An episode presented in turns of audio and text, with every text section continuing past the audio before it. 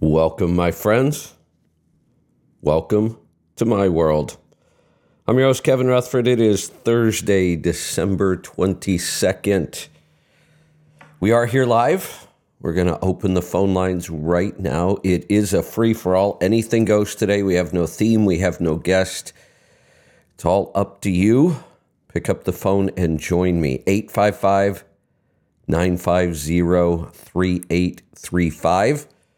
If you have a question, a comment, a topic, anything goes. We can talk about trucks, money, fuel mileage, maintenance, tires, taxes, technology, health and fitness on the road, getting started as an owner operator, finding freight, working with brokers, getting your authority. You name it, we'll talk about it. All you have to do is pick up the phone and join us. Those lines are open right now. Start dialing 855 950 3835. All right, uh, not really a lot going on this week. I talked about uh, these are probably the least productive two weeks of the year. I think even more so this time. Um, I've had I've actually had a pretty good week. I had a couple interesting things happen this week. I haven't been working very hard, but a uh, couple new things that uh, that might break. The you know, I didn't do a show this year about being prepared for winter driving. Looking at the weather across the country right now, it looks like uh, might not be a bad time. Although, hopefully, before you left the house for this trip, you were prepared. There's some pretty ugly weather across the country. We've got really unusual weather where we are right now. We've still got some snow on the ground we went from snow to rain, which is pretty typical for us, but it wasn't enough to melt everything. And now we might be seeing, I don't remember ever seeing temperatures this cold since we've lived here, um, which is over 10 years now. We're down in single digits, which is, I don't know if we're there yet, but we're headed down there and we're pretty close. Uh, that is really, really cold for us. And then what isn't unusual for us, but it's certainly making it uh, a little more interesting, is we we do get a lot of wind. We're in the gorge. We have all the wind sports here for a reason. So I haven't seen any numbers on what the wind chill factor is, but we are having extremely strong winds. I mean, more so than normal. And we're used to a lot of wind here, but it's really howling. Started last night and looks like it's going to continue. So I've seen, uh, looks like the weather's going to get worse across the country. Uh, several stories already of highways being shut down, people being stranded, need to be rescued. So just be a little prepared. You know, some food, some water, some ways to stay warm. We've done the list before. You know, having a, a bag of snow melt with you and a shovel isn't a bad idea, but at least be prepared to survive in your truck or your vehicle, whatever you take off in. Um, could be rough. Around here, I don't go to the store without being prepared because it's a 20 mile trip through the gorge to the grocery store, and our interstate here does get shut down pretty often. It got shut down for a while yesterday. Uh, so around here, when you get stranded, you could be stranded. So we can talk about that. We can talk about anything else you want today. It is a free for all. Calls are starting to come in. I did have some things I was going to talk about, but uh, really is all about you today. So I'll get to the calls. I may come back to these stories later. Let's get started in West Virginia today. David, welcome to the program. Hey, Kevin. I uh, I had you look at an oil sample there a couple, uh, it's probably been three weeks ago or so, and it was showing um, lead and copper, and the oil had an extreme amount of. of uh, it had been in the motor way too long. It was a truck that I had bought up from your friends in Sandusky, Ohio, okay. and uh, so you you kind of scared me a little bit, and we were kind of concerned about the bearings. Right. So I went ahead and I, I had the, the pan pulled off, and I I went ahead and ordered bearings uh, just to have them, so I didn't have any extra downtime. And uh, the mechanic went ahead and rolled the bearings in um, just because it took him 10 hours to get the oil pan off because PACCAR apparently glues the oil pans on. Um, but he said the bearings look perfectly fine. They look just like bearings with 900,000 miles of wear on them. Uh, nothing. He said normally he would have never put the new bearings in, but since it took so long to get the old pan off, and I'd already had them, um, he went ahead and installed them. Um, okay. My question is, whenever when I did that oil sample, I wasn't thinking, and I drained I drained the oil. I took it whenever I drained the oil out or for an oil change, and the oil was cold. So, could that have possibly skewed? Yes. The the oil sample. Yeah. Yeah, it, it can, and we're never even sure how it's going to skew it. It can skew it different ways depending on what the problem is. It, one thing alone is it's just not consistent. One of the things we try to be when we do oil yeah. analysis is be consistent as possible. It's why we like to see 25,000 mile samples so that it's consistent and we're always comparing yeah. the same numbers. We want it to be at operating temperature because some contaminants will settle to the bottom. So you're going to get higher readings on those contaminants when you do a, a cold sample. Some contaminants can okay. move their way to the top of the oil instead of the bottom, and you're going to get lower readings for those. So it's it's a mix, and we don't even know what it's going to look like. What we want is we want that oil yeah, yeah, hot and moving, so that all of the contaminants are dispersed throughout the oil, and then we know what numbers we're looking for. Okay, so I need to try to get the oil out of it somewhere other than through the bottom of the oil pan. I don't have an OPS yet. That's something I'm well, looking can, at. You um, can still take a sample right out of the stream. So you you go get it up to operating sure temperature. You pull the plug, you let it run just a couple seconds, and then you just stick your bottle into that stream. That'll be fine. Okay. All right. Now, my next question is since I did, uh, I've got about 8,000 miles on it since he rolled the new bearings in.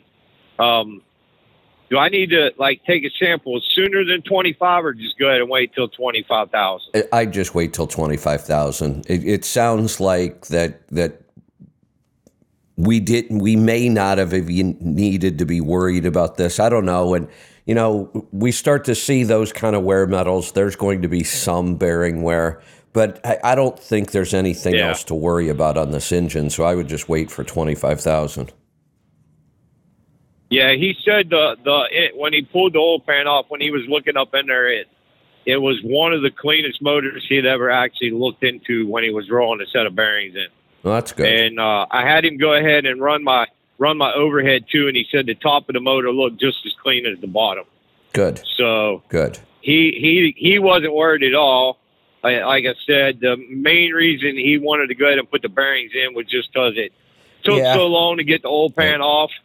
And he's like, if you go, you know, a couple months and then you do have an issue, then we got to go through all that trouble getting it off again. No, so, I, it it was I, a good I, idea at that point. You've got enough miles on them that even though you might not be able to see the wear, we know there's some. You're already that deep into it. You already yeah. had the bearings. I, I would have put them into. Okay. Now, um, would I see any any fluctuation on my fuel economy by putting them new bearings in? Because I noticed. I don't know if it was the bearings or if maybe the overset oh, when he set my overhead. Maybe he didn't get it perfect, but I dropped from a consistent 7.3 down to about 6.25. Um, so now, when, you, when you say I, one of the things we have to be careful of when we're watching fuel economy is with one truck, short term, it's virtually impossible to figure that kind of stuff out. So when you say I went from seven point something okay. down to six point something, I'm assuming you're only talking about one tank full each time, right? Yeah, I, well, Yeah. yeah, it that's that's a span of maybe four tank tankfuls. So Well- I think I was just kind of in my head a little bit. Yeah, and that's why we tend to use averages as much as possible. The the variation in one truck and one tank. I mean, I, I've seen variations of more than two miles per gallon, just because of conditions, not because anything went wrong. Right now, this week, we will see some of the worst fuel economy numbers we've seen in a long time because the cold is horrendous on fuel economy. The air gets harder to move through. It's more dense, so our aerodynamics are screwed. All those cold components and cold oils are harder to move through. The tires get stiff. We've got these winds we're dealing with. Our, fuel economy is just going to tank during this time.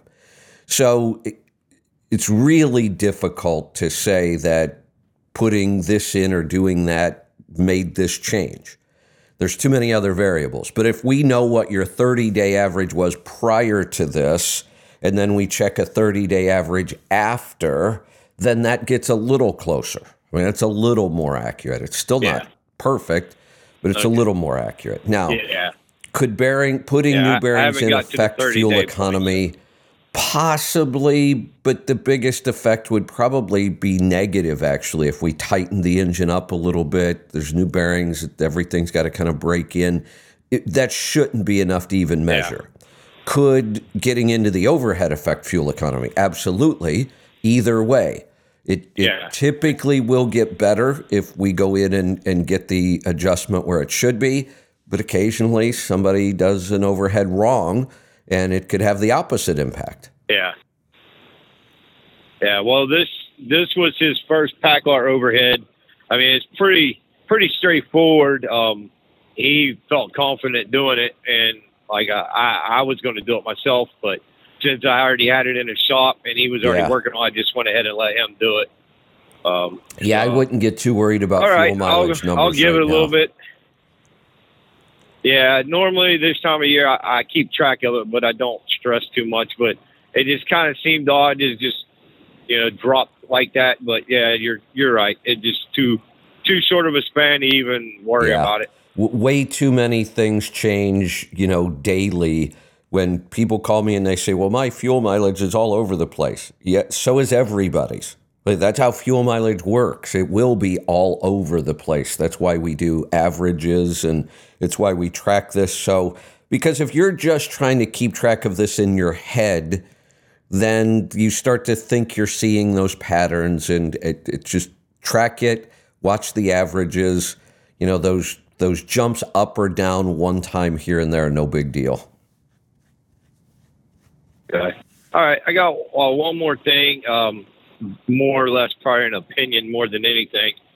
I got, I have a 38 foot toy hauler, and I've been pulling it with a 2003 International, and I'm wanting to convert it down to a single axle, and it is, it's a 236 wheelbase, and I'm considering when I go to a single axle, shorten it down, basically pulling the front axle out and moving the back axle forward. Um, you think that would make more sense, or do you think I'd be better off to leave the length for the ride? uh, if you if you were just asking should you do this work just to shorten it i would say no but converting it to a single axle makes a ton of sense and if i were doing it i would do it the way you just described to, to pull a fifth wheel you've already Okay. part of the problem is you start to get long already. I had this when we we stretched the frame to be able to put the smart car up on the back. Then when you see, Yeah. you know, a a, a, a freight trailer, the kingpin is set back under the trailer, so when you connect to it, you're shortening the combination. The RVs, the pin is actually out in front of the trailer. So even though I was only pulling a 43 foot trailer, when I hooked up to it with my tractor, I was longer than the typical semi with a 53 foot trailer. Yeah. Right now, I parked. I parked my beside my uh, my Kenworth and my 53 foot dry van, and I was lacking about mm, eight inches of being the same length Right. with So- my toy hauler. Yeah, so And- anytime you can shorten that combination up, it's going to help because unless you just never go to RV parks, then it's not going to matter. But getting in and getting around a lot of these RV parks, it, it gets pretty difficult sometimes. Yeah, I've already I've already uh, got into that. Uh, the last RV park I went into on the last holiday, it, it took me about 45 minutes to get into the into the spot because I was in the neighbor's yard and everything else trying to get it in there. Just yeah, it was it was fun, you know, because they say, "Oh yeah, no problem. People are in there all the time," and then you show up and you're like, "Yeah, I don't think so." yeah. They're, they you know, like I said, I No, was I was seventy six feet, and getting around a lot of those parks at seventy six feet got pretty difficult. And you know, then you got to jack it in Yeah. harder and tighter. So I was constantly breaking springs on the the uh, trailer and that's what I'm trying axles, to keep and from doing is yeah, Yeah, I Yes. just wasn't sure how much it would it would change the ride quality because I got I have an air ride fifth wheel uh, for it, but I know it's already a rough He- ride. The air ride fifth wheel helps. Um, so two. I know the shorter you go, the more you're gonna you're gonna beat on it too. And I'm just Well, trying to keep hold on, preparing 'cause it- stuff up. Let, let's think about something. So you're taking the rear axle out and moving it up to where the front axle used to be. So, in Uh-huh. one sense, we really haven't changed the wheelbase. Now, I know the way we measure wheelbase means the number is going to change, but think about the physics of what's happening with the truck. The- You have a, a set amount of space. changing, Yeah, because you already got a wheel on the ground. yeah, in between your steer axle and your front axle. That really kind of determines what the ride is going to be. And you haven't changed that. But now let's think about something else. As a six by four, and now you're going to convert it to a four by two. As a six by four, you still had the same technical length of wheelbase when it came to ride, but you have two axles hitting the bump now. Once you convert it to a single axle, you only have Yeah. one. It actually improves the ride. Okay, that makes sense. See, that's why I asked. The, I wanted to ask you the question because I was, for some reason, it's the way I started out thinking. But then I talked to you know some other people, and they're like, "Oh no, it's going to tear the ride up," and, It, it got me thinking the wrong way. it- yeah, So, it really does't shorten the wheelbase when it comes to ride. Like I said, I know the way we measure a six by four against a six by two, the the length that we would say the wheelbase is will change, but it really doesn't change the physics of how that works. And now you're only hitting the bump once, which is actually an improvement. So with the air ride fifth Yeah, wheel, I would. I would try it. I think you're going to be just happy with the with the ride. It's not going to be bad at all. If it is, there's a pretty simple improvement you can make with a ping tank. If you've heard us talk about that before.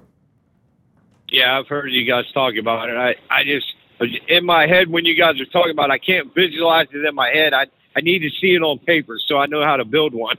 Yeah, it, it's pretty simple. All we're doing really is taking any small air tank and plumbing it into the air bags, so we they have more volume of air, and that allows a, a softer ride. It's actually a pretty simple installation. I, I wouldn't do it yet, though. I, I would wait because I don't think you're going to need it.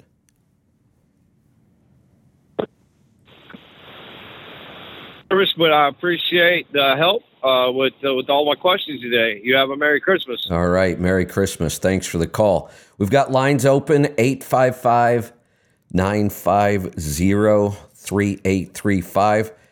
It's all about you today. It's a free for all. Anything goes. I've got nothing today. So call me up. Let's go to Georgia. Stephen, welcome to the program.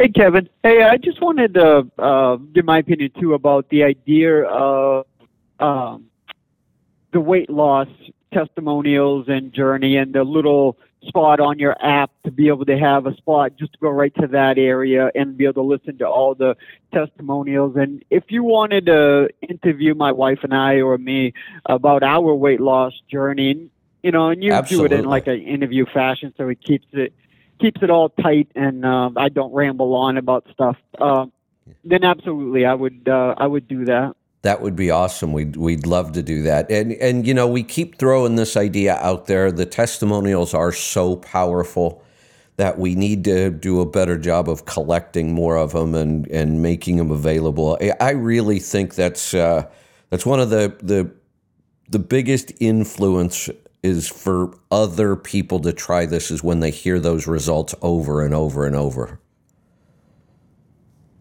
Yeah, and that's it. The testimony, when people can hear it over and over again, it really does change people, and it at least gets them thinking. Well, maybe I can do it. Um, you know, I just had a conversation last night with some a group of people, a driver and an office personnel. They had baked ziti uh, on a on a plate, and they were sharing it for a holiday dinner or whatever. So I just kind of uh, went on about everything with them, and then all of a sudden last night, uh, the office personnel was texting me, "Is this safe? Is this good? Is this bad?" And, Yeah. and even if he doesn't go far with it, at least he's thinking more about it than he was before. So, Yeah. Yeah, exactly. so yeah, so just Excellent. yeah, ab- absolutely, man. It would be awesome, especially if we could go right to a certain section and just listen to uh, whichever ones. You know, it, it would be great. Yeah, you know, I, I, I understand why people are so skeptical about any kind of health or diet advice because we've been hearing it for decades and it hasn't worked. You know, no matter what they keep telling us, eat low fat this, count your calories, you got to go move more, you need to go to the gym six times a week. Everything they've told us nothing seems to work because people just keep getting fatter and sicker and I, so clearly i think people are just tired of it. And then the whole argument should i eat more plants? Should i eat more animals? Should i eat fake meat? Should I, I, people are just absolutely tired of it and nothing has really worked you know for the last several decades. There's another report out the life expectancy for americans has gone down again the life expectancy for people living in this country is now the lowest it's been in 25 years. It- how long do we have to keep doing this before we realize something is really broken with our system? Yeah, you know, and, and I don't think I've shared with you with the couple times I've talked to you about this. My wife and I, we're also team operation, so our sleeping is all over the board. We have no set schedule. We might run as a team for the next two days, and then we might have three days of not running as a team. And Right. just, and sometimes it's made on on that. So our when I tell people, not only are we doing this while driving truck, we we're running a team where we don't, and we've got a big bump. So I know people think, oh, you know, you got the longer wheelbase and you get to sleep better, but these roads in America are terrible. So They we don't awful. sleep the best when we're running like that. Right. Yeah, you know, we I, I I've looked at a lot of occupations and I can't find many occupations that are less healthy than driving a truck. And then when it's a team operation, we figured out it's even worse because the sleep and the schedule is just a mess. And uh, other than making sure you do everything else you can to stay healthy, there are just some things we we I, I don't know how to make them better. I, I don't know how to you know, Right. make it easy for a truck driver to move more often during the day. Like we tell office workers, you know, your your wearable device can, you know, remind you to get up and, you know, walk around a little bit every hour. You just can't do that when you're driving a truck. It's just not practical at all. So we just have to do everything we can to be healthier. And and you two are a great example. If you remember way back at the beginning of this, I said if we're going to tackle this health thing, my goal is going to be to make an example of truck drivers of how healthy you can be even with a horrible occupation and lifestyle. And I, I think we've proven that there's an awful lot of things you can do to make it better. Yeah. And you know, we were at a Thanksgiving dinner and you were talking about the plant based stuff. And a family member said, uh, would you like some plant based butter? And I'm like, are you kidding me? Plant based? So I just said, you know what's funny? I said, you got plant trying to be butter. plant trying to be chicken, plant trying to be beef. I said, I never ever see a beef, a cow trying to be a plant. I never see a chicken trying to be a plant, and I definitely never see butter trying to be, uh, you know, uh, a plant typically. Uh, so I said, think about it a minute. The plant is trying to be everybody else but itself. It, that, that seems to be the theme, though, right now, because we have men who claim they're women just because they claim they're women. Um, why can't, you know, plants claim they're chickens even though they're really not chickens? Yeah, absolutely. It's it's a cra- it's definitely a crazy world right now. it, it, is. and you get the kids trying to be cats in school. yeah, exactly. Um, it's actually kind of funny because what else are you going to do other than laugh? But it, it you know, it, it what's part of what's surprising for me in this whole thing is, like I said, most of the advice they've given us for the last fifty years has just failed miserably. Whether it's been low fat or you know, what's the next superfood that's going to make us so healthy? You know, we're going to start eating this berry now because it's the healthiest food on the planet. And we've been through those. They never do anything. You, can start eating their latest health food and, you know, superfood and nothing changes. You're still sick. Your joints still hurt. You're still gaining weight. Eh, So, what's surprising to me is that the results of eating this way, some sort of paleo based diet, and it seems like the more extreme we make it, whether it's, you know, very high fat or, you know, carnivore or close to it, the results have been incredible. And they are consistently incredible across the board, not just the people that listen to this show, but you know, hundreds of other doctors and practitioners who are working on this stuff. The results are so consistent and they're so good, and yet it still doesn't really catch on. No, you know, and it's interesting to watch the followers. Uh, my wife and I, we actually have a, a lot of people that follow us in the background. They don't really show uh, on Facebook or you know congratulate us to other people, but we'll get messages and they're congrat. Thank you so much for for sharing your story on Facebook. I know I don't comment, but I've lost a hundred pounds. My husband's lost a hundred pounds That's because awesome. of you guys promoting. You know, so if there's it's how many people out there that don't even talk about it at all as well. So when I tell people when you start losing weight, and and it's part of being an example. Now I was telling the people last night. I said, look, I said my wife and I are trying to be examples, and here's the problem now: is we can never get fat again. I said because we are trying to be that example, and we have to hold to it for the rest of our life. So so the people following us keep following us, and uh, yeah. and it's working. Yeah. You know that that that is a good point. I I sometimes get discouraged because when I see the big picture, you know, I see what's going on on social media, there's still this huge fight that you should be a vegan and it's better for the planet and it's better for us and, and, none of that is true. I mean, we have so much proof now that as human beings we should be eating an awful lot of animal products. It should be by far the majority of our diet. So sometimes it can get frustrating when you look at the big picture every day. But it, it, when I hear stories like yours, and then the fact that you now have people that are are doing it because you did it and you led them to it, and I think about all the people out there, we don't see that. You know, I th- sometimes that's the frustrating part for me. I see what goes on in the mainstream media and how they're still pushing all the wrong stuff. And sometimes we don't we don't see what's going on under the surface which is another good reason why we should put more work into keeping testimonials out there this husband, and this there's a husband and wife specifically that has thanked us over and over again. And the wife has battled health issues for a long time, and she's wanted to get a breast reduction surgery for years. But the doctors kept telling him, "You need to lose a little bit of weight before we'll do the surgery."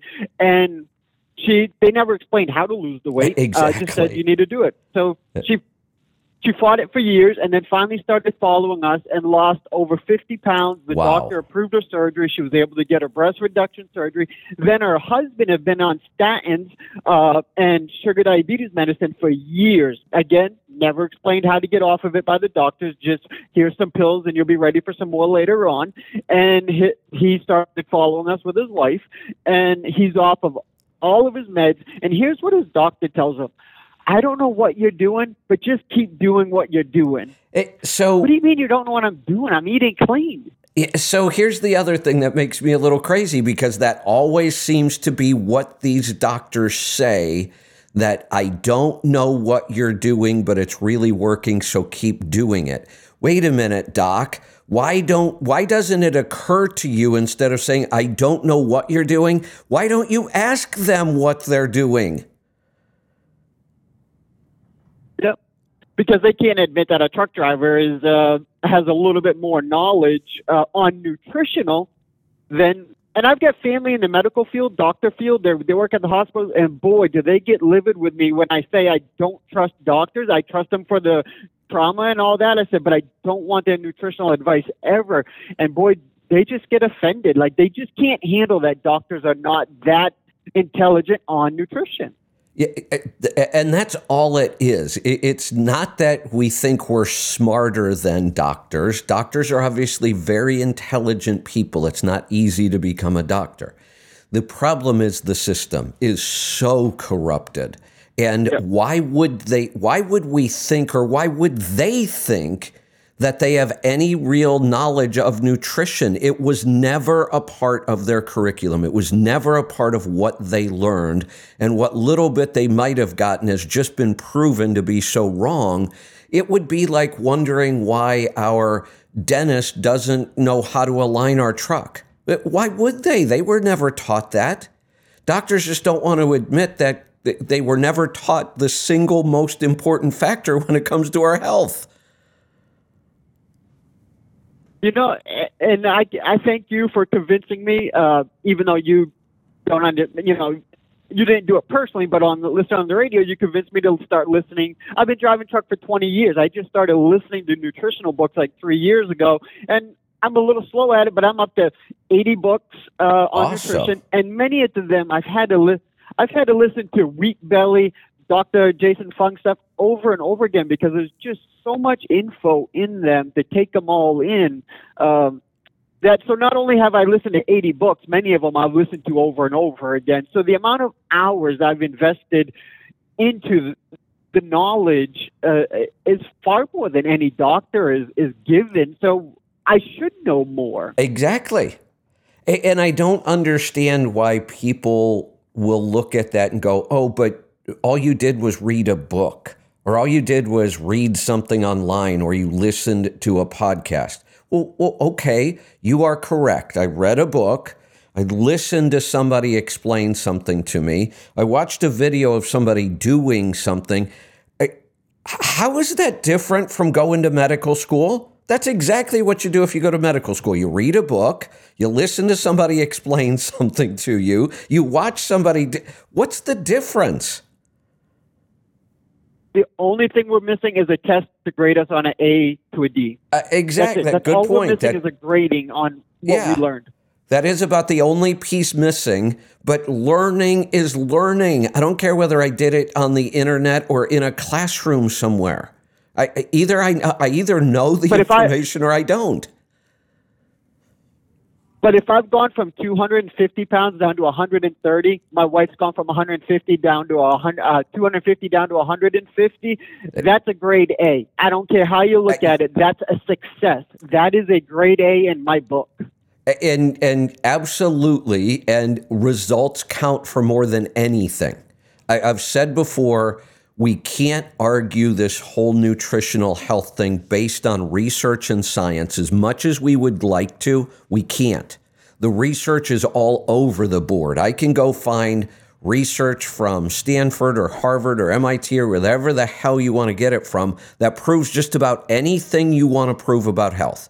If you want to prove that being a, a vegan and, you know, whatever, it works, you can go find research that shows that it works. So if the research makes it look like everything works or nothing works, then most of the research is just worthless. What we need to look at are real world results. We can look at what the government's nutritional advice has done to us. And, you know, we talk about this all the time. Go find pictures of people on the beach from the 60s and 70s and compare them to pictures of people on a beach today.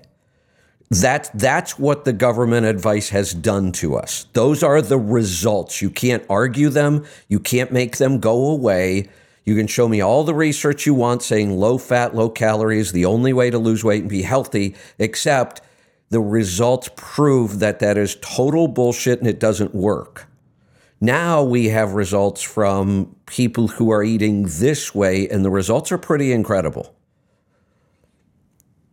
Well, and I think you know you've got your people that are successful with vegan or vegetarian, whatever, and they they're thin people, but they, in my opinion, they always look older. The, and when we get healthier this way, I feel we've honestly looked younger uh, than the others.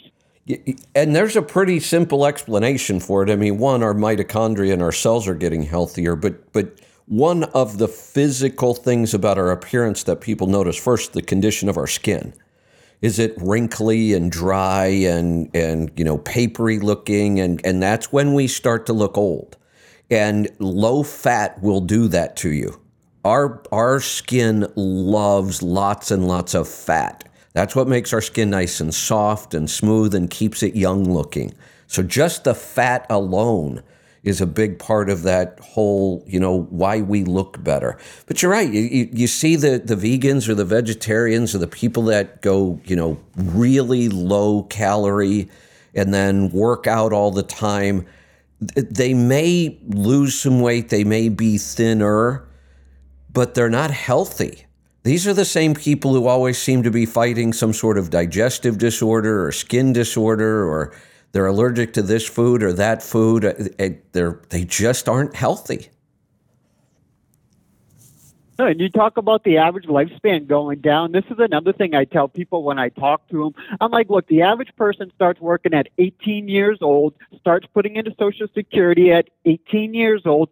Let's just use easy numbers. The average person at earliest will start collecting Social Security at 68 years old. That's 50 years of investing.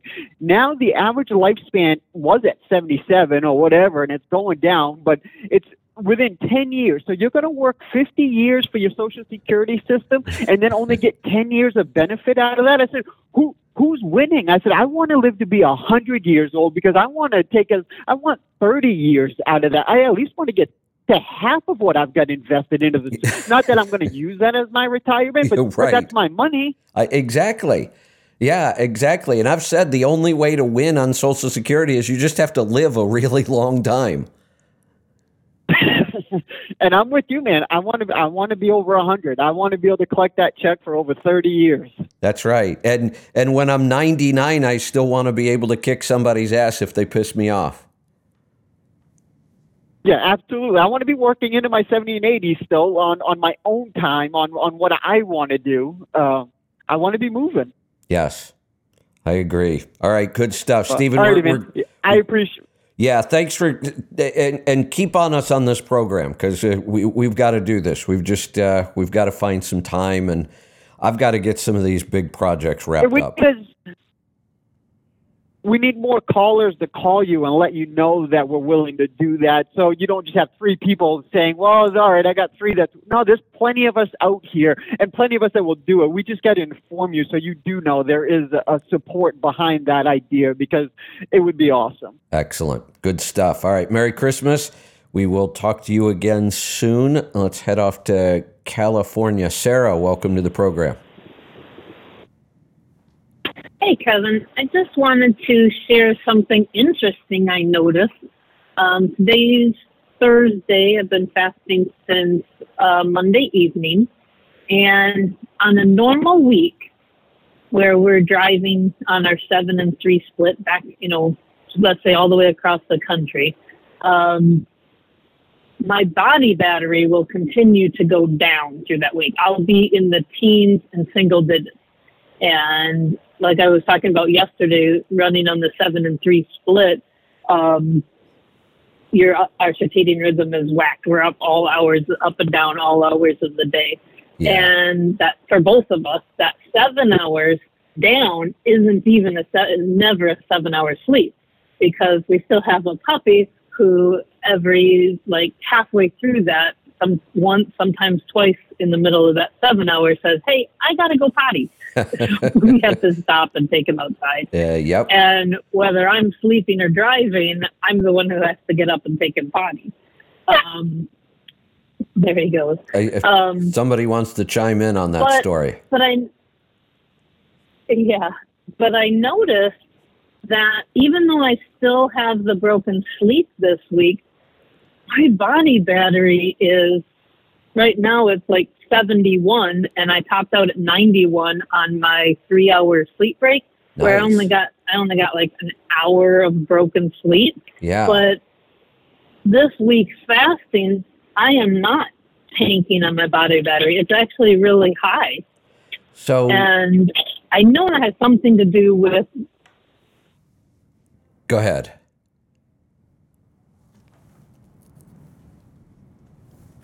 Uh oh. Sarah? Call's still there. Sarah? oh, Duke, Duke, Duke reached, I'm here. Can you there hear you me? are. Okay, go ahead. Yeah, Duke tapped the mute button on my phone somehow. uh, like I, he was up on the dash and I heard it beep and uh, you couldn't hear me and I looked, he tapped the mute button. There Um, you go. anyway, on a normal week, I or a regular trip, I am eating. Mostly, I try to eat during the day, but eating and then going to sleep, and and I know that that that having food in your system when you go to sleep really messes up the kind of sleep you get.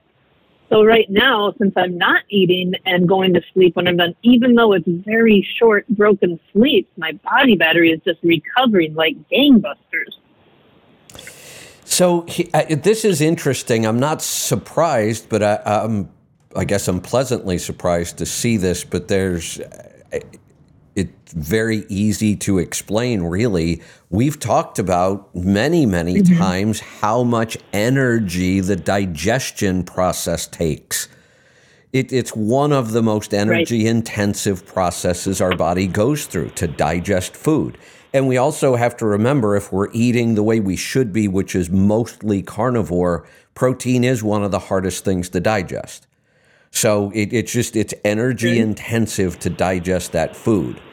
That would make sense that if we're eating more often, even if it's only once a day, that's going to drain our Right. body battery more than if we don't eat.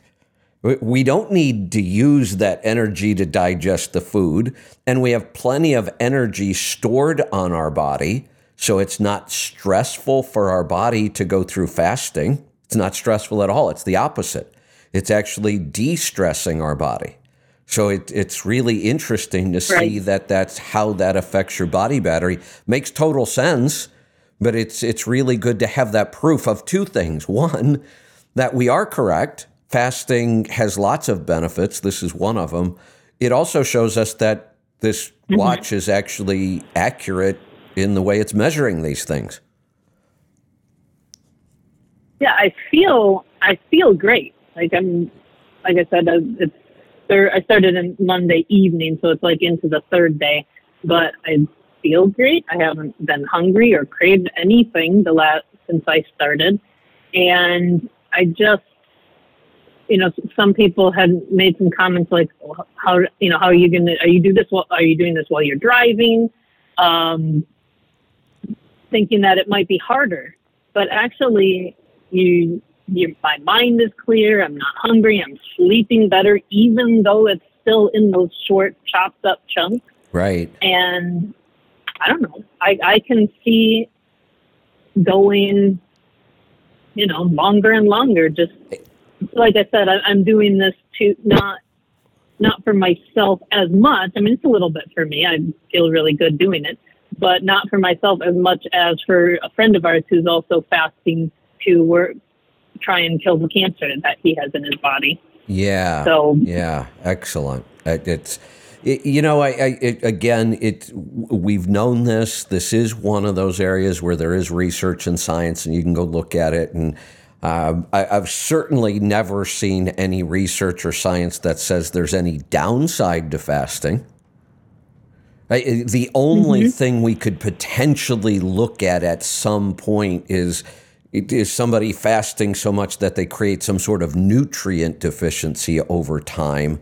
But I, I, I just don't think that's the Right. case. I think our body is designed to eh, really the, remember the phrase feast or famine. I, I really think that's the way our body mm-hmm. is designed to work. When there's food, human beings can gorge themselves, and they probably should. You know, you have a big kill, an animal, you, you gorge yourself because that the food's there and it's available, and then we might go several days where there isn't a whole lot of food available. And, and I just think that's how we evolved, and that's our, our body just prefers that. So I, I think I, I wanted to share this because maybe people could experiment. If somebody's experiencing real run down, can't get your body body battery up, try fasting. Yeah, Let let your body take a break, just just like when you're sick. Let your body take a break from di- digestion so it can build back up its stamina. That's a that's a great point, and I probably need to work some fasting into this whole stress protocol. That it, that may be one of the ways. I, I was talking the other day where some people get so run down that we're struggling to to kind of jumpstart them again. You know, it- it- even the stress protocol is too much you know, I can't have them do all four things in a mm-hmm. day. It's just it just wears them out. So now we're down to okay, well, let's just do the breathing today, and you know, let's do the cold exposure tomorrow, because they're they're just so run down. Maybe this is one of those steps we could take. So I'm, I've been looking at this now as a multi-step approach not you know here's the protocol you do all of this on day one now i'm looking at a couple of weeks of adaptogens then a couple of weeks of supplements then moving into the physical protocol um, but it looks like and it, it might make a lot of sense to doing during that first 30 days where we do a couple weeks of adaptogens a couple weeks of supplements we should work fasting into there too Yeah, just and and a focus on listening to your body, not Yeah. oh I have to I have to fast for five days but in, during this part of the thing. It's very because we have we have such different um, you know bio individuality and all, and we all have different situations and sleep cycles and work work cycles. Fasting also helps you focus on your body. Yeah. Listen to it. Good if point. you know you wake up or you're going through your day and you just I need something. Have a, have a glass of bone broth. See how that affects you. Maybe you want to keep fasting. Maybe that wakes something up and you're like, you know what? I am hungry. I do need some nutrients and minerals, and I'm gonna have have a you know can of sardines and some fermented some fermented uh, vegetables, and then I'm gonna just intermittent fast for a while. Just it, it, it's a very fluid thing. Like there's not there's not one diet that's good for everybody. There's not one stress protocol that's going to help everybody. It, it, it's like a, a page full of options. yeah good point Try exactly this, try that, and see what work see what works for you. right It's fun to experiment too. Yeah, absolutely. No, I, I, I like that, and it makes sense. It's good to see that uh, that you're actually getting that result, and you can see it in the numbers. I was very excited, uh, very surprised by it because we, we we've run straight through from Monday till now, just constantly trading on and off, and it's like usually I'm I'm down to five and six body battery by this point in a set of runs, and I'm looking Right. at it and like I, I woke up after an out sleeping an hour and it's a 91, and I'm like wow, Yeah, and, and then I scrolled back through the last couple of days, and I'm like, you know, this has really this has really kept my body battery up this week, and that that, that surprised me. So I, I had to share that. But everybody have a great Christmas, and we'll talk to you next Wednesday. All right. Merry Christmas, Sarah. Uh, yeah. So if you're fasting and you have the Garmin watch, pay attention to that. I, I think that's a really interesting point. It does make a lot of sense, though. Let's go to New York this time. Zane, welcome to the program. Hey, Kevin. How you doing? Good. What can I help you with today? Hey, so uh, first I want to just say uh, thanks for all the information about improving our health. I've listened to several books uh, that you suggested, like uh, Eat Fat, Get Thin, uh, the Obesity Code, the Diabetes Code. I'm not diabetic, but I my highest weight was 350. Uh, so I decided I got to do something. So I started uh, the carnivore diet. Okay. Uh, in the last uh, almost a month, I've lost over 20 pounds. Wow. And I feel great. Uh, just like the previous caller, I mean, I I make sure I get enough sleep, and my knee pain has gone away. Um, the only thing right now is um, uh, when I got back from one of my trips, I had I got gout in my foot, and uh, it's been about a week. And uh, one of the um, doctors there, I think it was uh, Dr. Hyman, or maybe Dr. Lustig, said about uh, red meat can cause gout, the uric acid. So, is there anything you can suggest, like besides just hydrating and icing it, that will help it? Um, yeah, th- there's actually a, a, supplement we have that it's a digestive supplement, but it's got a weird other pathway that it uses. So if you if you take this particular supplement with food, it actually helps digest food. Uh, it's some enzymes and some other things. What we've discovered over time is okay. if you take it away from food, so there's no food for it to digest it becomes a pretty powerful anti inflammatory. And that's really what we're trying to do when there's pain. We're trying to, to bring that inflammation down, which is what causes the pain. So it, it's. Mm-hmm. It seems a little odd if you use this as a digestive aid, you take one or two when you eat food. If you use it as an anti inflammatory, you take like 10 to 12 of them without food and it, it's it's better than taking Tylenol or Advil or any of those other over the counter medications because there's no real negative side effects to this. So that that's one thing you can do. The other, this idea that red meat causes gout is not technically correct. Um, if that were the case, everybody eating carnivore would be suffering from gout, but they're not. So it, it's, it's another one of those things we've really gotten wrong. Um, high fructose consumption, it could be the problem. It doesn't sound like you're getting a lot of fructose. Uh, there's a couple things we can no, do. I, One, I've... you could get a uric acid meter and find out if this truly is uric acid or not. It could be oxalates. And at first, we were confused about this because we thought, well, wait a minute if we're eating carnivore, our oxalate load must have gone way down. Why would we get those symptoms now? Why didn't we get them when we were eating all the foods that had the oxalates in them?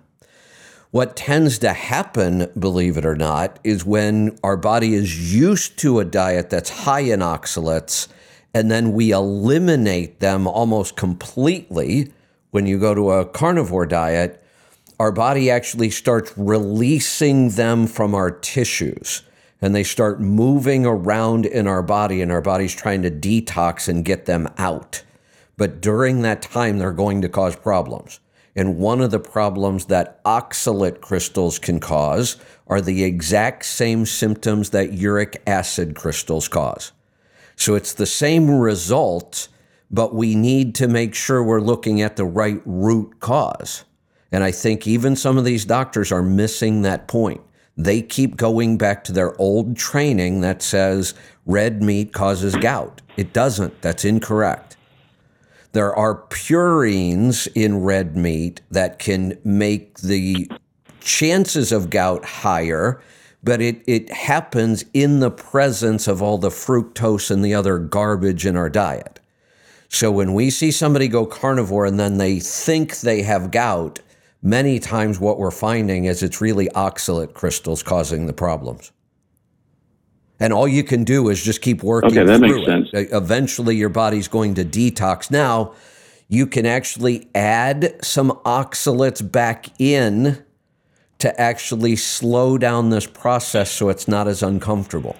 So you might want to try adding things like dark chocolate or beets. Um, the uh, Cardio Miracle's got some beet powder in it and some other um, nutrients that would help.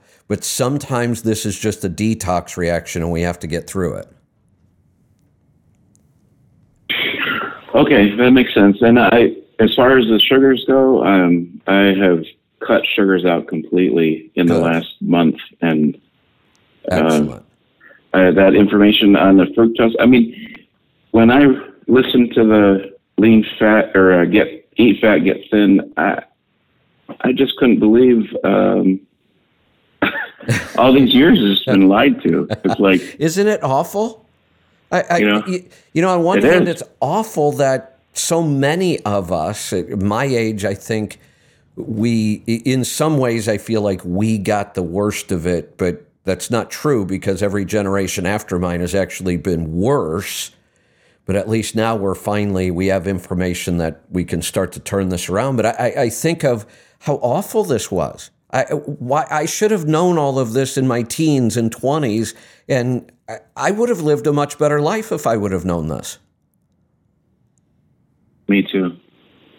Yeah, yeah. All that in the seventies there when uh, Nixon made all those adjustments and changes. Yeah, it was I mean, I was I was preteen, and it was like, you know, but follow the pyramid and I, all the cereals and everything. That's you know and, and we just crazy. keep doing it and we just keep getting sicker and sicker A- and so now I, I think okay you know we could look at it that way and be bitter about you know how much better those decades could have been or since we can't change that we might as well just turn it around and say i'm so grateful that i figured it out in my 50s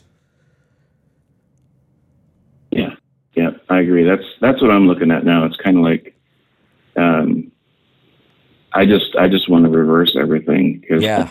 And, and what was amazing to me is like you, you mentioned about you know look at the results, um, and like one of the other callers just mentioned, uh, the first two weeks that I tried this, I could not believe how my body felt. I mean. I'd wake up in the morning and I, I felt like I had energy. I didn't feel like a truck hit me. isn't that crazy You know, i, I I just- I, it, it is. Th- that's part of what frustrates me because eh, we have had people report results in less than 48 hours. They'll say, wait, how can this be? Yeah. How can I be feeling so much better already? And, and here's the sad part that's how toxic our diet is. That if you can just avoid the typical diet for 48 hours, you already start to feel better. But but I, I I've said this before, and it's hard to get our head around this. But think about prior to hearing all of this advice. Was there ever a day in your life that you didn't eat grains? Nope. No, no. you I- got to stop and think bread, about that. We the- cereals. The, the the standard American today, their whole life, there there might not ever be a forty eight hour period where they didn't eat grains. So how would we know what we feel like if we don't eat all that stuff? The only way to know is to not eat it. Yeah. And that almost never happens. About the only time we might go that long without eating grains or all that other garbage is that we were so sick we couldn't eat at all. Well, at that point, you're not going to feel better. You're sick. So we don't realize Yeah. that, you know, we could feel so much better so quickly. Yeah. And uh, Dr. Fung, I started doing intermittent fasting last week. I'm doing. I'm actually going to increase it to. Uh, I didn't think I could do it because I thought, man, I'm going to be I know. starving. But I know. uh, I the one thing I started this week was he talks about the dawn effect, Yes. and I thought, okay, because I've always said, you know, I've always been told breakfast is the most important meal, right. and for the last uh, three days, I haven't I haven't broke my fast till like noon. That's awesome. and and I feel fine. Yeah. It's like, man. It- So it- I, I just wanted to say thanks for that, and I will I'll check this out about the oxalates, and I think it is a detox instead of the uh, gout. So I, I think so. because my body's got a long way to go. Yep. Excellent. Zane, keep it up, and I, I want to hear back from you. I, I love getting these progress reports. Let's go to South Carolina. Terrence, welcome to the program. What's up, Kev? As soon as I started to call in, you dove right into the oxalates. Because I remember that happened to me when I fell off the wagon, and I was like, "That's it, I'm going into this." And I dove back into it, and within a week, I I was almost. So I called you that time. I was going home, I was in tears. I couldn't like I drove a dump truck. I couldn't even go out to walk to a window to get a ticket. Yeah. I was in, in that much pain, and it was just because I dove right in. So I think that's more than likely what he's seeing with that. You know. Yeah, it, it, It's it's crazy, and it's like it, it feels like gout, man. You you had it, you know. it, it, it's really hard, and I understand why the more traditional doctors, like uh, you know a Dr. Hyman or somebody like that, might you know start saying, "Oh no, it's the red meat causing the gout," but that that that's just not what's happening. That that's still that old school thought No. process. It, it it makes sense because it the the symptoms are exactly the same. So it, it's easy to fall into that trap thinking, well, it has to be uric acid. Well, let's not fall. It, here is a case where I absolutely agree with Dr. Wolfson. Test, don't guess. You know, if you're feeling Right, yeah. pain, or I mean, if, if what you're having is gout pain, your, your uric acid is going to be way elevated, not a little elevated you know, not three or four or five points above the range. You're going to be 10 or 15 or 20 points above the range. If you're having that kind of pain, that you're going to see it in a uric uh, and you can buy a meter for 30 or 40 bucks on Amazon and strips aren't that expensive and you don't have to test that often, but you could test your your uric acid level once in a while. And my guess is if you've gone carnivore, it's going to be slightly elevated, might be a couple points out of the range. That's not what's causing your pain, though. If that's the case and it's only slightly No, elevated, no. then this is going to be an oxalate issue. One thing that might help for him, I, I mean, unfortunately, I get home every night, but when I had that, I was I was doing Epsom salt baths because just to try and mean to get some kind, you know what I mean, some kind Oh, of no, relief from the pain. that's but good advice, It yeah. helped. Yeah. It helped a lot. You know, but I don't know if he's on the road, how he's going. But he can do it too. Not for nothing, he could go somewhere and buy a little bucket. I mean, there's, you can improvise. That amazing what it does. Like I said, because I've had so much issues with my feet, and I've always Right. done that. And Yeah. just like like I said, you know, it, it'll help them. So. Yep. All right, I'll let someone else get in here. Thanks, Kev, for all you do. We appreciate it. And like everyone listening, just like that guy, wait till he. I, I want to hear him call in again too. Is when he keeps going further with this, you know, because I, I I remember how I felt and and the enthusiasm, and then when to, to hear somebody, you know, go through the same thing, like I said, pain free and and and, and change their life, and then it's just like. It's, it's, it's an amazing change. It's a lifestyle, you know. So, You know, here, Merry Christmas to everybody out there, man. Enjoy Yeah. your holidays. Merry Christmas, Terrence. Thanks for the call. So we've got uh, we we uh, just passed the hour mark there, and I don't have any calls. So uh, I've got a couple things to talk about. I'll wait a minute or two. If you want to jump in, now would be your chance. Anything goes. Ask me anything you want. 855 950 3835. You know, one of the other things that's so encouraging about this so when you get a caller like that he's um, started into this recently he's getting great results already you hear the enthusiasm in their voice. We always run that risk of falling off the wagon. How many times do we hear people say that? But the risk is a lot less with this approach. And the biggest reason by far two big reasons. One, the results, you actually get really good results really quickly. That helps you stay motivated. But the other big factor is the difference between this and other diets is the hunger factor. That's what drives everybody back to eating their old way. They're hungry all the time. When you try to eat low fat and restrict calories and then move more, You will be hungry all of the time. And hunger is a very powerful force. None of us have enough willpower to continually resist true hunger. But this works because you don't have true hunger. It's the opposite. This kills your appetite. It makes it so much easier to do. All right, so I see a couple calls coming in. I'll uh, I'll hang out here and we'll take them. This is the final show before the uh, the Christmas weekend here. I'm going to be off tomorrow and Monday. Then we'll have a short week next week. I think Tuesday, Wednesday, Thursday of next week. So we'll have the Power Hour, Destination Health, and a free for all next week and then we'll have another long weekend, and then we'll uh, we'll come back and hit it hard. I, I'm I'm really kind of taking it easy during these couple of weeks. Uh, other than the show, I haven't been doing much of anything this week. So we're going to take a break, then we're going to come back and hit it hard. Let's go to Iowa. Steve, welcome. Good. Good morning. Good morning. What's on your mind So, today? I'm uh, well. My my sister-in-law is uh, in need of some prayers. She uh, she's been a nurse her entire life, uh, taught nursing, volunteered at a hospital um, in her retirement, and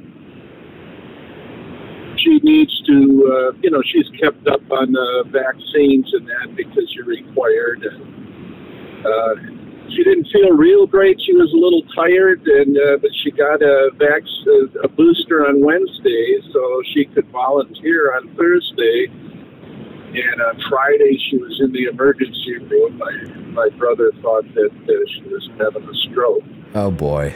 but it, it turns out it was COVID delirium because she had COVID, didn't know it, didn't have respiratory, there were no symptoms, and they gave her the shot. And of course, when they started looking this stuff up, it's it's a real thing. It's the delirium, and the, the hospital, oh no, it's it's not it's not the shot, you know, because well they require her to get it, you know.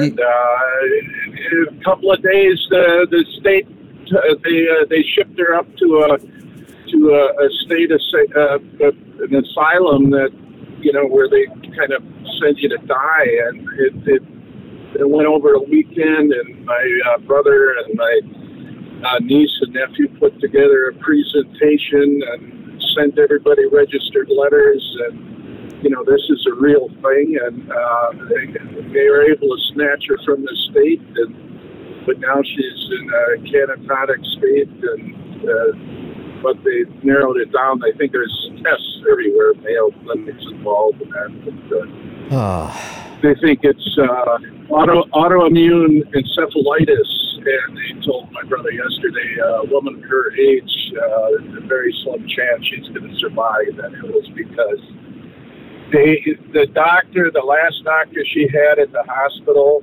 uh, that she was in, and the same hospital she uh, volunteered at, um, you know, the one that said, "Oh no, it's not this." And I've treated thousands of COVID patients, and I've never had anything but uh, COVID uh, um, fog. You know, where your brain's a little foggy.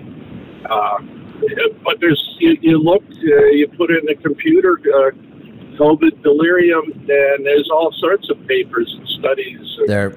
But you know, it's too busy. She's 71, so you know, Yeah. You know, it's uh, You know, 71 today should still be young. You know, there there's no reason why we Yep. can't be fit and healthy and vibrant at 71 and we should be. And uh, these stories are are way they're happening way too often to just be explained away. You know, I, I, I read another one today about uh, I think she was an actress. She was some sort of a celebrity. Um, she died at 32, and this was a year or so ago. And, you know, we weren't paying attention to all these deaths back then. We weren't, you know, we, we started to say, hey, wait a minute, it seems like a lot of, you know, famous people are dying suddenly, which is the term now, died suddenly. So now people are even going back and re looking at some of these. So they went back to relook at this particular case, and the coroner came out and said, Oh, no, we've got it all figured out. She got into a car accident 10 years ago. They did some sort of surgery uh, 10 years ago because of the car accident. Now they're trying to blame the surgery from 10 years ago. Well, come on, that doesn't happen. People don't die from a surgery they had 10 years ago. They said she had sepsis, and I, they're trying their best to explain this away. But uh, come on, think about it. How, how many times has she ended up in the emergency room for no apparent reason throughout her life? And all of a sudden, after getting the, the, the, vaccine within days or just a week or two, people are having all kinds of weird health issues. Autoimmune encephalitis. Uh, okay, I've never heard of that before. It's obviously not all that common. So I, I, it's just, this is so sad that not only have we already killed and injured and maimed so many people, but even with all the evidence now, they still don't want to admit it, and we're still injuring people. I mean, was she required to get that booster still? Are they are they still requiring like regular Yeah. boosters? Yeah, because she had to go through the same stuff that uh, regular healthcare professionals have to at certain places. And uh, you know, she never had COVID. Uh, she she had the shots and everything. She was an instructor in nursing, and you, you had to. You, you had to do No, it. I know. She would That's- do it, and That's the problem. Nobody should yeah, have and, to. and yeah, right, right, and she probably would have anyway. She's got a lot of faith in this this stuff, and uh, but now she she survived breast cancer, and she had a a tumor that was grew around her optic nerve that had a uh, slow the growth by uh, radio. It was inoperable. Pretty, but it was a benign tumor, but it, it's so They've only seen it one other time, but she was she was perfectly healthy. But uh, you know, is there? They're wondering if maybe uh, you know it has something to do with uh, you know the enzymes or, or whatever chemicals uh, the tumors give off. Maybe it reacts with the vaccine. And I said, well, you know, when you have an experimental vaccine Yeah. and there's no data, and then you ignore the data that's there, it, it you know. yeah, I'm not going to do it. You know, no. yeah. So two Well, I, I actually,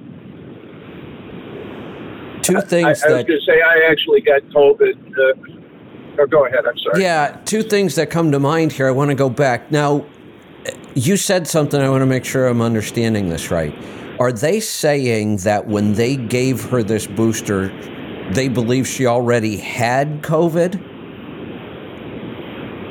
Yeah, she did. She, she felt, you know, she had a little upset stomach, and she was kind of fatigued, and but she had no respiratory symptoms, no fever, and it's it's a thing you're not supposed to get a vaccine or a booster when you have uh, So- COVID. So if COVID of is sitting there, why don't they test for COVID before they give you the shot? It's nine dollars. You know? Well, here would be part of the problem. The tests aren't very accurate. But why don't we think about this? If this is such an issue that it's not safe to get the vaccine if you already have COVID, and we now know that the Omicron variant is so mild that lots of people are getting COVID, many of them don't even know it. Why are we so willing to push a vaccine for a disease that's so mild people don't even know they have it. Well, I um, I was going to say before I actually uh, a couple of weeks ago got COVID. Uh, two and a half years and I hadn't caught it, but I I was under a whole bunch of stress. I wasn't eating right, you know, so I, I wasn't minding my immune system, and I got it. But it was like a bad cold, you Yeah, know. uh, exactly. five days, six days, it was over with. You know, so. See, I'm golden now. I don't need a vaccine. I got the best immunity there is. I've had it, and got over it. So. As far as I know, I, I still haven't had it. I, I, I, was sick that one time when I was stressed and on the road and spent all that time at the truck show. And well, you know, my coach broke down because you came out and rescued me and helped me fix yeah. it. it was a pretty yeah, stressful. under stress.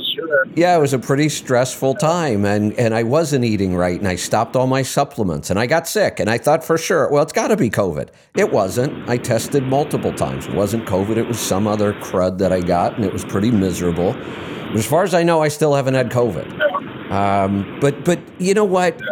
Let's go back. We predicted this we said that the normal course of a virus is that the virus does not want to kill its host because it requires a host to live. So viruses don't want to kill their host. They want to infect their host so that they can replicate. Like everything else on the planet, viruses want to replicate. They don't want to die.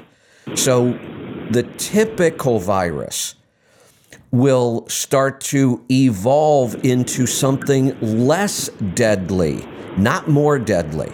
Viruses will tend to evolve to spread easier so they can multiply more, and they'll tend to get more mild over time as they mutate so that they don't kill their host.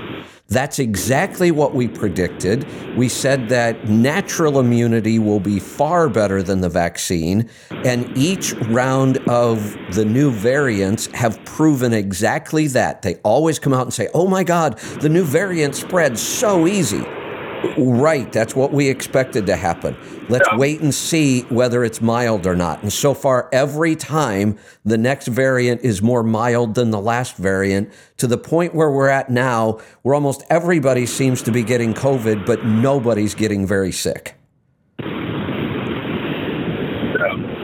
So the only reason she got sick is because she had it, got the, uh, got yeah. the vaccine, and, and the hospital. You know, they're they're they're covering their blood and you know oh it's not the vaccine it's not the vaccine you know and and how are we supposed to keep track of this stuff if doctors won't go use the uh what is it the virus the, the, the VAERS system whatever right. that system is yeah they, they and yeah.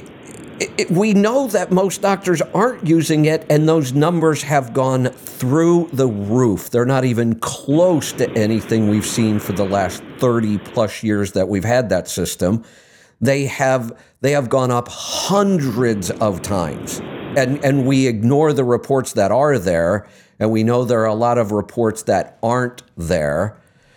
It's just it, it's really really frustrating to watch people suffering like this and people dying and being injured and maimed and just that they will just do everything they can to say, oh, oh no, this isn't the vaccine. Well, well what the hell is it then? You know, I, I now I'm starting to hear doctors say, well, come on, this can't be the vaccine. I've vaccinated thousands of patients and most of them are okay.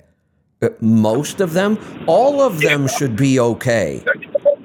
All of them should be. Yeah, well, you know, it, I, it, you know, when we look back at some of the worst disasters we've had with drugs, and Vioxx comes to mind. Vioxx was given to millions of people for arthritis pain. 60 some thousand of them died. Now, uh, you could look at that and go, oh, but the, the vast majority of people that took Vioxx are okay. They didn't die. But 60 some thousand is a lot. We pulled the drug off the market like we should have. I have a feeling this vaccine is hurting way more people than Vioxx ever did. Well, and it's it's especially important to me because it's somebody uh, you know it's a close loved one, and uh, yeah, you know it's it's the the system that she was a part of for her whole life uh, failed her miserably. In, and they, they, you know, in so many ways and, too. And, and they, it turns out they, they failed yeah, well, her by forcing her to take this with no evidence that it's safe or effective. Um, And you know they're they're failing her again by not admitting what caused this, so it can be dealt with. Yeah, yeah. And to add insult to injury, there, they, my brother took her in because thought she was having a stroke, and then when they tested her for COVID, they kicked him out Oh, because she has to be quarantined. And and another hospital system in our area, what they do is the loved one can stay with them one one uh, close relative a day in, in protective clothing. And you know he was living with her, and he ended up getting COVID. By the way, we were never in contact, so we didn't. You know, I didn't. You know, I would have really felt bad if I had seen my brother and then my sister-in-law ended up with it. But um, you know, and then they go, well, you know, don't, you know, if you call it, it, it confuses the relatives, and you know, uh, it- well, it's awful. they tried taking her phone away from her, and and she she got combative, and then they, they uh, uh, you know, she's 71 years old and and and is all drugged up, but she's a professional. She understand what's going. The the Right. nurses were trying to give her pills and not checking. And she'd spit them out because she taught nursing. You don't do that. You check the Right. you, know, you check the chart, and they were just here. Take these, and and and then they wanted to take her phone, and apparently she swung or something, and uh, you know, and then oh, uh, you know, she's crazy. Uh, ship her uh, to the state facility, uh, and the power of attorney, uh, the the husband or you know whoever power did absolutely no rights. It wasn't until they transferred her to another hospital where they uh, enacted his power of attorney. But yeah, it's it's uh, it, it's it's a it's a real tragedy. I uh, It it really is. Hey hey Steve, the uh, we're gonna get the tribe together here and send out prayers.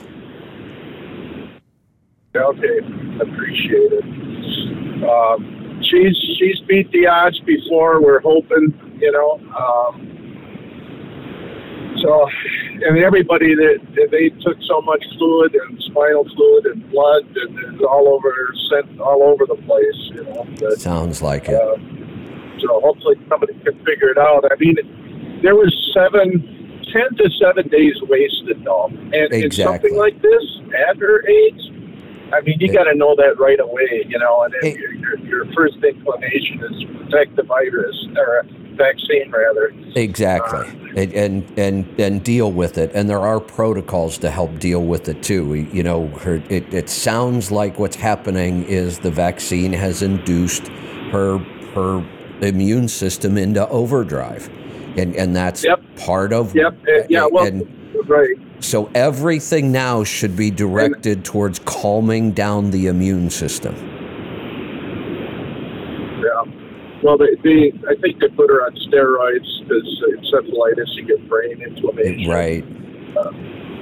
And and and, and there, there was a hearing, you know, when she was in the, the facility there, and the nurse said she's she's grabbing at she sees lights, and you know, my uh, but she has if you have encephalitis, there's uh, brain inflammation, and she's got this tumor wrapped, this benign tumor wrapped around her octop, op, Uh, optic right. nerve, and of course you're going to see lights. It's like getting getting hit in the head, you know, and you E- see Exactly. stars, you know. I mean, it- Yeah. but oh no, she's crazy. She's crazy. It's not medical, you know. And then the doctor, the first uh, at the first hospital, the doctor said, "Well, she's been like this for a long time." No, four days. Exactly. That's a long time. Right. No. You know, she she got a she's got a uh, her file is pretty thick because she had breast cancer and this other tumor thing that you know, and she was fine. You know, living a good life, and Yeah. you know, feeling, feeling she wanted to get back to volunteer. You know, I think uh, you know if if you got to get the shot to volunteer, you got to find somebody else. That's what I think. Eh, Exactly. know. That that's exactly right. There are just way, way too many of these stories now. Yep. No, I'm not gonna. I'm not gonna do it. That that COVID I went through was uh, uh, nowhere near life threat. You know, uh, exactly. Uh, yeah. All right, Steve. It- uh, hate to hear it. We'll uh, we'll send out prayers. Keep us uh, updated on what's going on. Uh, there's just there are way too many of these stories. Let's go to Wisconsin. Brad, welcome to the program. Hey, Kevin, how are you today? Good. What's on your mind? Say, um, I started your carnivore diet about a week and a half ago, and I started tracking my blood sugar a week before I started this diet.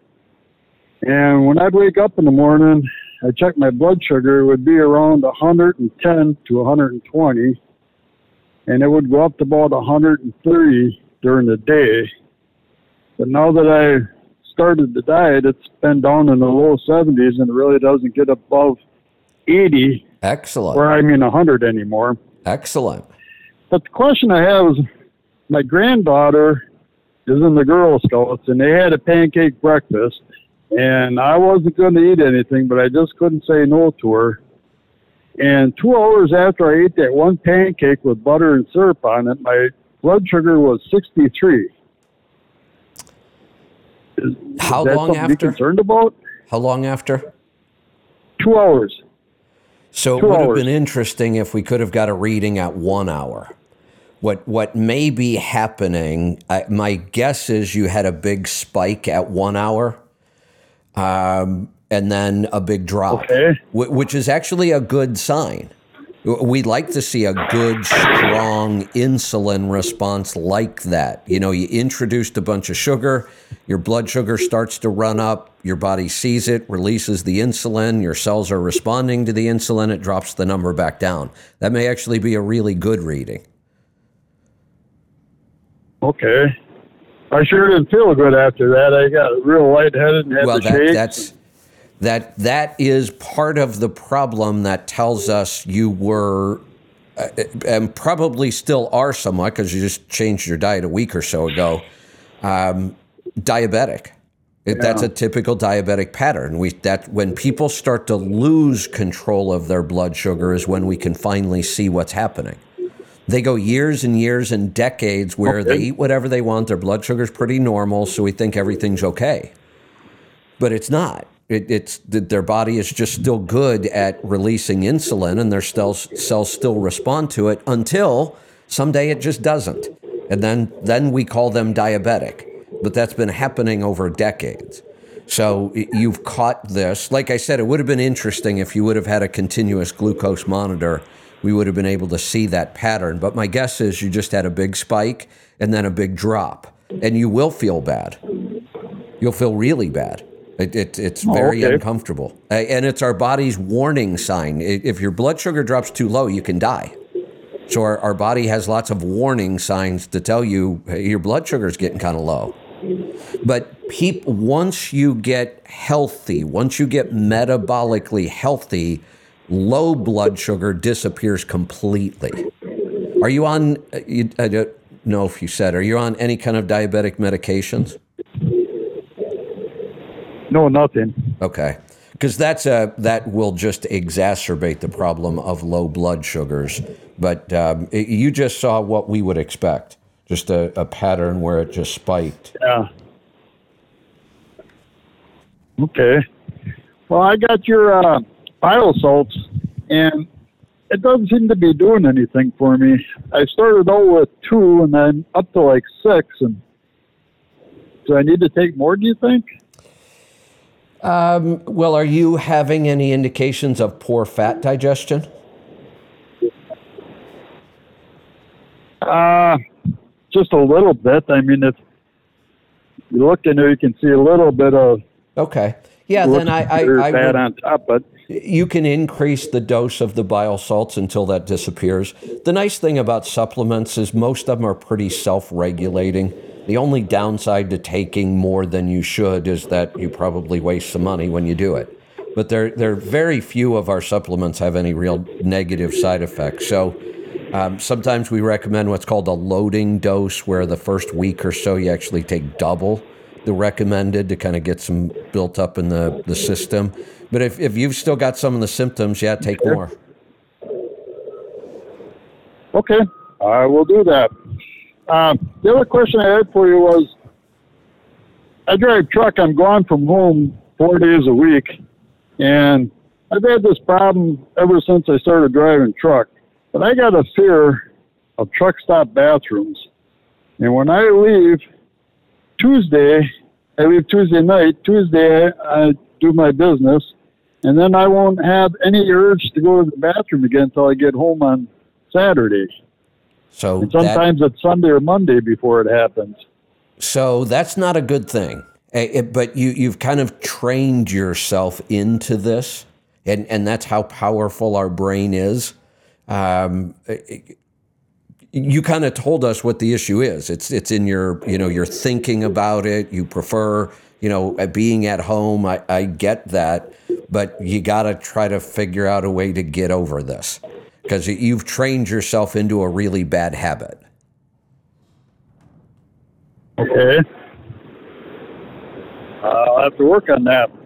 Yeah, and I, you know, the the So- one thing I'm, I'm I'm not a psychologist at all, and I, I don't really have a whole lot of advice on on how you do this, other than you, you just use pure willpower and you just kind of power your way through it, and you know, deal with it and, and get over it. But you, you have kind of talked yourself into and trained yourself into a, a bad habit, and we should work to break that. Okay. Yeah, and you know what? While we're talking more about that, that one of the things, and I see a lot of people do this. We're busy. We have you know busy lives. People wake up in the morning and they have the urge, but you know the kids need breakfast and we got to get them out to the bus, and you know we we've got an email we have to answer, and then we're late for work and the car won't start, so we we put it off. And if you put off that urge long enough, you'll create the problem. So all of us should get in the habit when you feel the urge, just go deal with it. Don't put it off. If you make a habit of putting it off, you will create this pattern. Okay. Perfect.